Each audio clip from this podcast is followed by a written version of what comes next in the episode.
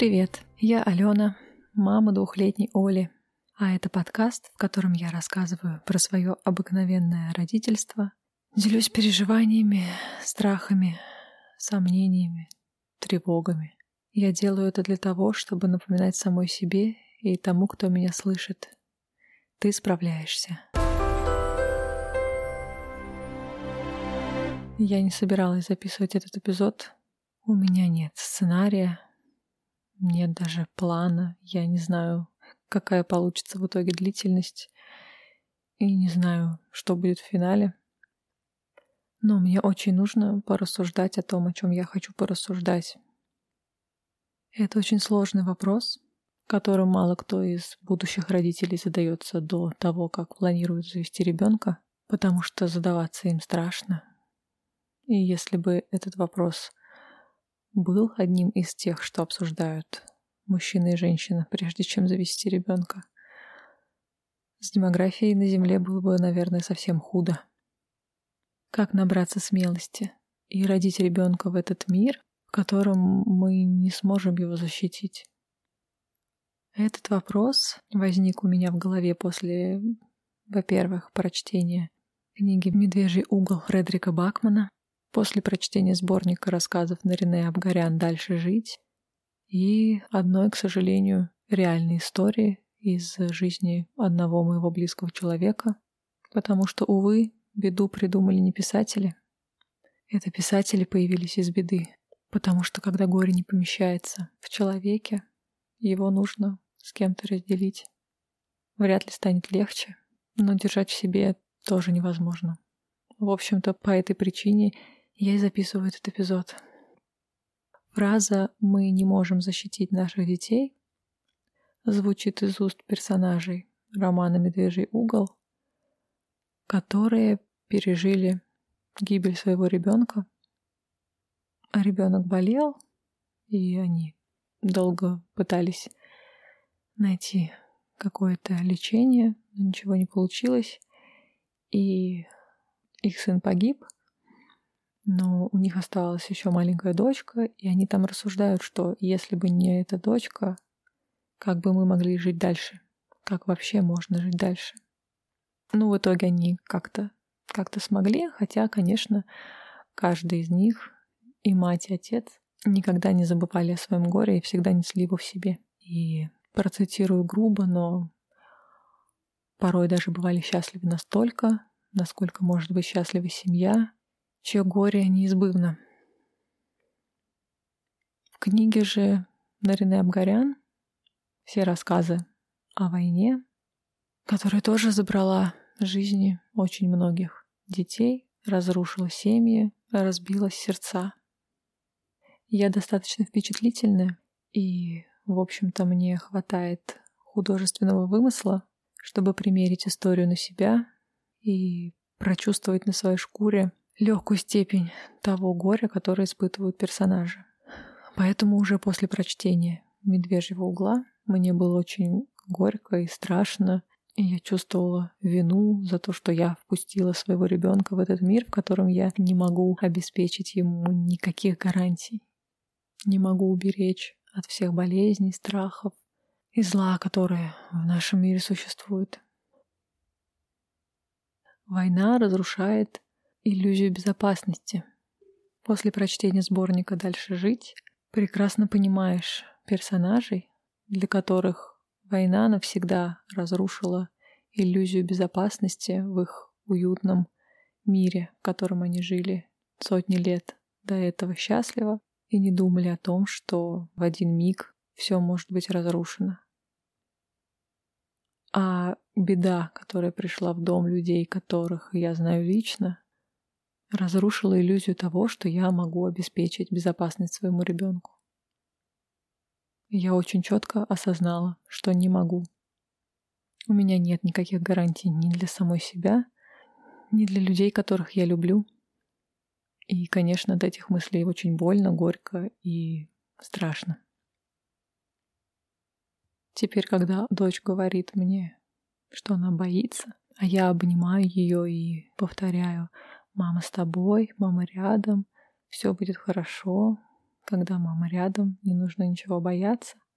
Мне как будто бы становится стыдно от того, что я говорю неправду. Хотя я понимаю, что именно это я и должна говорить своему ребенку, иначе с ума буду сходить не только я, но и она. А в два года такой стресс точно не нужен маленькому человеку.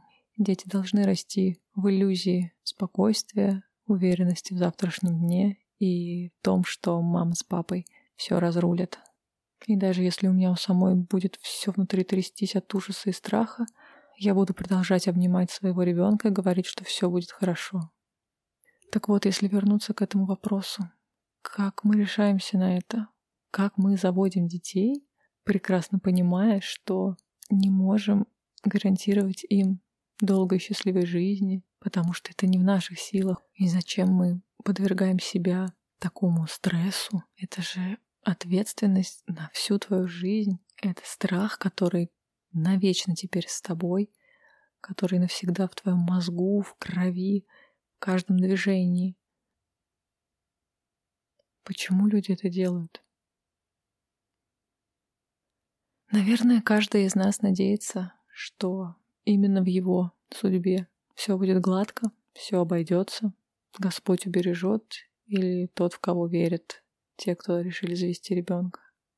Лично я с самого детства живу с какой-то немного фанатичной уверенностью, что у меня все будет хорошо. Неважно, каким образом, я не знаю, как это случится, но у меня все будет хорошо. И эта мысль всю мою жизнь как будто бы помогает мне идти дальше, несмотря на панический ужас в некоторые моменты. И, наверное, я так и буду жить, убеждая себя, надеясь, что у меня, а значит у моей семьи, моего ребенка, все будет хорошо, даже если в конкретный момент времени кажется, что мир рушится, и я не знаю, что будет завтра. Я очень надеюсь, что я никогда не пойму тех, кто, как персонажи Бакмана, потеряли ребенка. Но какая-то часть боли этих людей, словно заноза, сидит у меня в сердце, будто бы для того, чтобы напоминать, не стоит расслабляться и слишком уж сильно надеяться на то, что беда будет ходить только вокруг меня и не заметит моего присутствия никогда. А еще кажется, что вот эта боль, которая сейчас так ярко кровоточит у меня в сердце, как будто бы она появилась там вместе с рождением ребенка, и как будто бы эта боль знакома вообще-то каждому родителю. Она рождается вместе с ребенком, и навсегда остается. Возможно, даже она появляется и раньше, если будущие родители очень осознанные и планируют ребенка на берегу, обсуждают его вероятное будущее. То есть, когда ребенок рождается в мыслях, вместе с ним появляется эта боль. Просто мы не думаем так прицельно, как в те моменты, когда какие-то ужасные события случаются. Но вообще-то она всегда с нами. И вот снова я не могу понять, зачем? Зачем мы это делаем? Это же невыносимое чувство. И мы сами добровольно даем ему поселиться в нас. И живем потом с ним всю жизнь.